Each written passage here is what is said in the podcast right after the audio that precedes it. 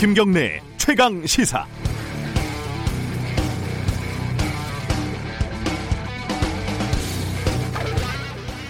지난주 목요일 저녁부터 시작된 충격과 당혹 그리고 그 이후의 혼란, 갈등 등이 일주일 정도 지나면서 큰 틀에서는 좀 정리가 되는 줄 알았습니다. 각 기관에서 조사나 진상규명 작업을 시작을 했으니까 이제 조금 지켜볼 시간인 거죠. 그런데 이 와중에 지나간 갈등을 다시 소환하고 부추기는 지각생들이 나타나고 있습니다. 지각을 했으면 조용히 들어와서 자리에 앉으면 되는데 또 엄청 시끄럽게 들어옵니다.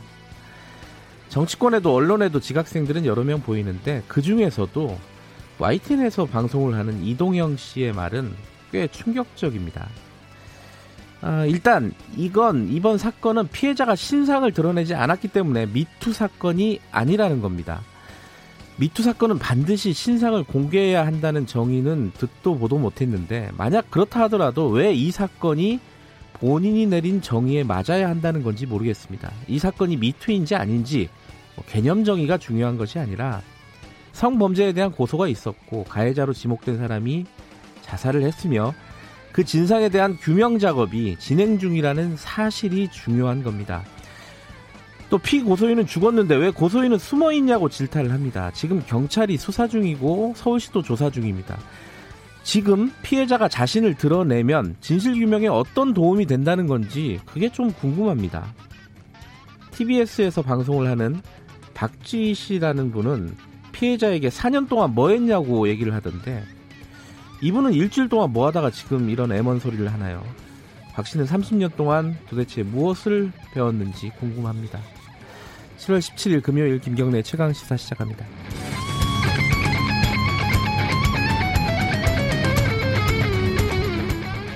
네, 김경래 최강 시사는 유튜브 라이브 열려 있습니다. 실시간 방송 보실 수 있고요. 문자 참여 기다립니다. 샵 9730으로 보내 주시면 됩니다. 짧은 문자는 50원, 긴 문자는 100원입니다. 스마트폰 콩 이용하시면 무료로 참여하실 수 있습니다. 오늘 1부에서는요, 어, 정의당 얘기를 좀 해보겠습니다. 어, 박원순 시장 사망 이후에 여러 가지 논란들이 있고 그 갈등이 어, 해소가 되지 않고 있는 것 같습니다. 정의당 박원석 전 의원과 얘기를 나눠보고요. 2부에서는요, 어제 뭐 대통령이 국회 연설에서도 여러 차례 밝혔는데 한국판 뉴딜 정책 오늘 그 자세한 얘기를 김상조 청와대 정책실장과 얘기 나눠보겠습니다.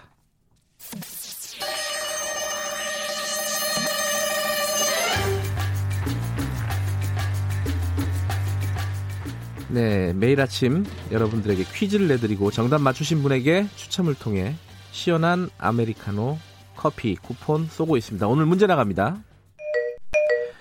정부 여당이 집값 안정을 위한 공급 확대 방안으로 이 재발 아 개발 제한 구역의 해제를 검토하기로 하자 서울시 환경단체들이 절대 불가를 외치고 반박하고 있습니다.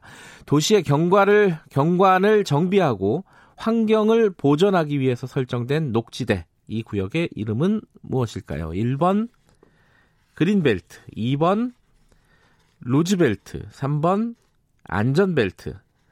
자, 정답 아시는 분은 짧은 문자 50원, 긴 문자 100원 들어가는 샵 9730으로 보내주시기 바랍니다. 정답 맞추신 분에게 시원한 아메리카노 커피 쿠폰 보내드리겠습니다.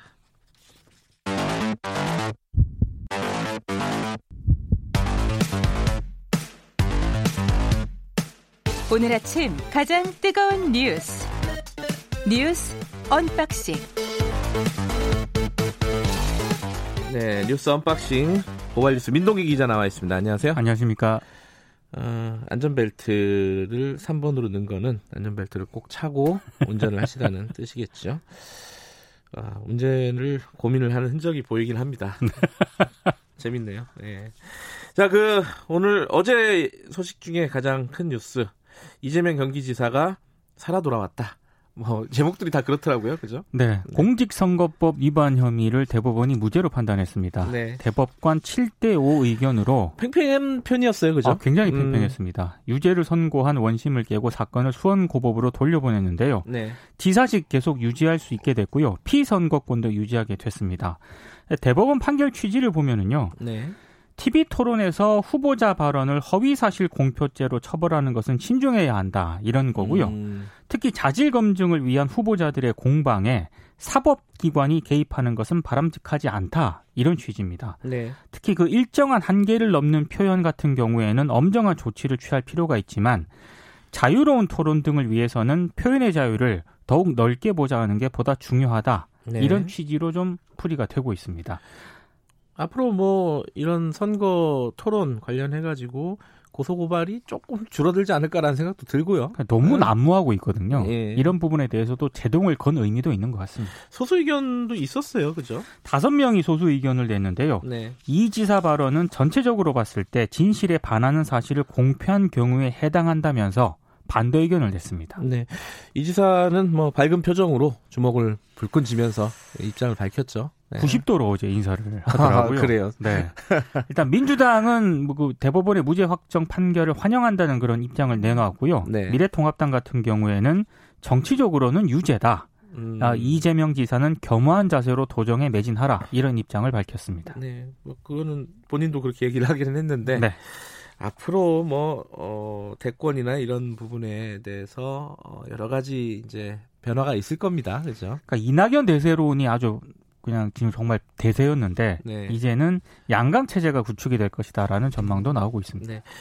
어제 같은 시간에 어, 문재인 대통령이 국회 개원 연설을 했습니다. 내용은 뭐 여러 가지를 다뤘는데 부동산 대책에 대해서 가장 강조를 했던 것 같아요. 그러니까 부동산 투기를 통해서는 네. 더 이상 돈을 벌 수 없다 이런 점을 좀 분명히 했고요. 전 월세 상한제 등을 담았던 임대차 3법 있지 않습니까? 네. 입법 필요성을 거론을 하면서 국회에 또 협조를 당부를 했습니다. 근데 여야 분위기가 굉장히 좀 많이 달랐습니다. 네. 특히 이 문재인 대통령이 국회라는 단어를 무려 57차례 사용을 했는데요. 협치를 20대 실패했다. 그렇습니다. 21대는 좀 해보자 이런 얘기였죠. 네. 네. 그 문재인 대통령이 본회의장에 입장한 뒤에 연설 퇴장한 시 까지 포함을 했을 때 한 20번 정도 박수가 나왔거든요. 네. 근데 민주당 의원들 좌석 쪽에서만 들렸고요. 미래통합당 의원들은 침묵을 했습니다. 까만 마스크를 썼더라고요. 그러니까 네. 뭐 민주당 갑질 규탄한다, 음. 민주주의 붕괴, 음. 뭐 이렇게 적힌 흰색 리본을 달고 침묵 시위를 벌였고요. 네. 연설이 끝났을 때 민주당하고 정의당 의원들은 기립박수를 쳤는데 미래통합당 의원들은 자리에 앉아 있었습니다. 네. 특히 그 이재명 경기도지사에 대한 대법원 선고가 같은 시간에 진행이 되지 않았습니까? 예.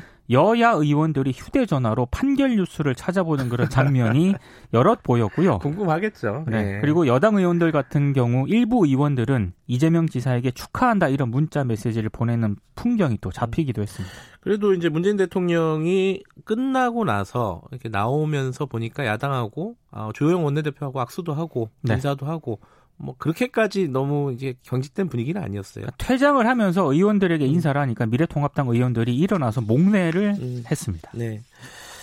어, 초선 요새 이제 부동산 얘기 계속 나오는데 특히 이제 고위공직자들 다주택 다주택 문제가 계속 나오지 않습니까? 네. 이번에 초선 의원에 대해서 조사를 한 결과가 나온 게 있네요. 경실련이 21대 국회 초선 의원 151명에 대한 부동산 신고 총액을 분석을, 분석을 했거든요. 네. 10명 가운데 3명이 두 채 이상의 주택을 보유한 다주택자였습니다. 초선도 다르지 않네요. 그죠?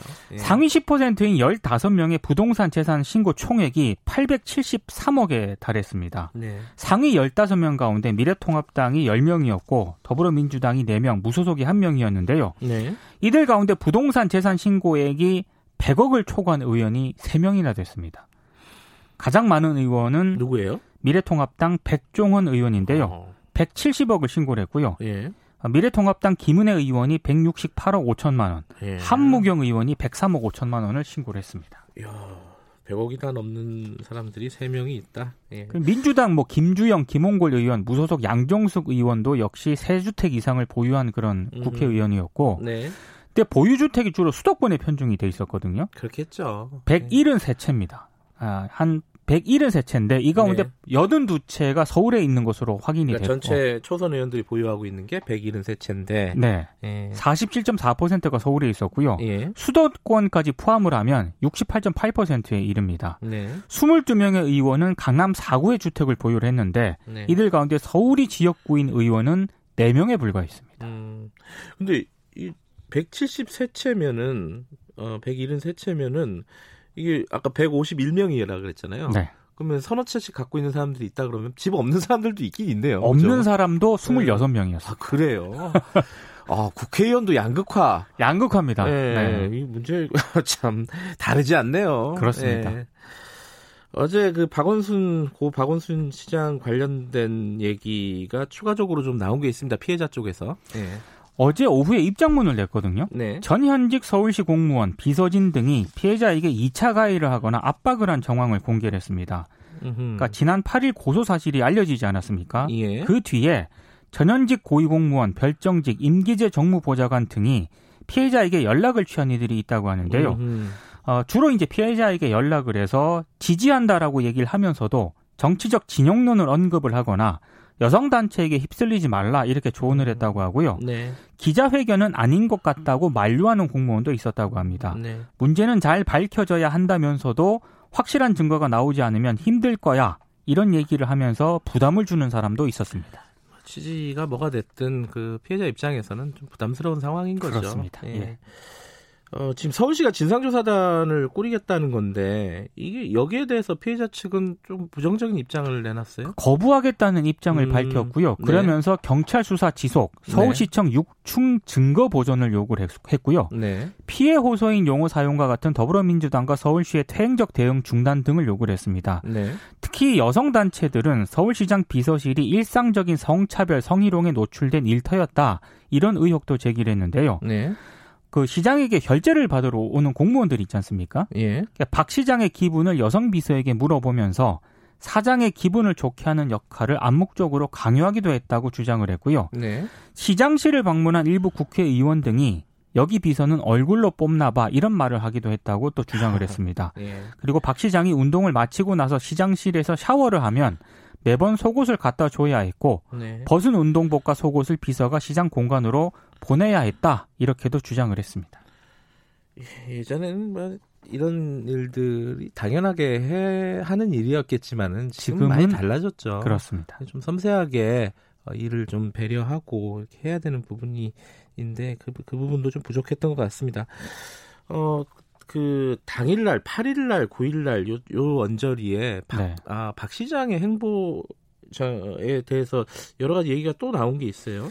동아일보가 오늘 보도를 했는데요. 네. 이게 전원 형식이라는 점을 좀 감안하고 들으셔야 될 것 같습니다. 네.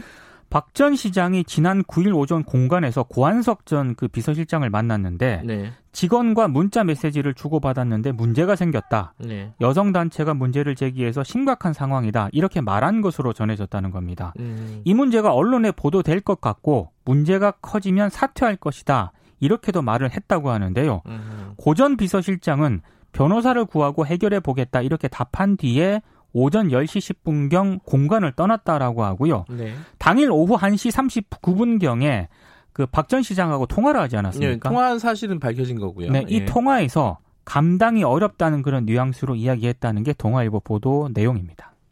이건 고한석 실장이 아니면 잘 모르는 얘기일 텐데. 그러니까요. 그렇죠? 네. 어쨌든 이건 뭐 정확한 얘기인지는 좀 지켜봐야 될 것 같습니다. 자, 어, 브리핑 여기까지 듣죠.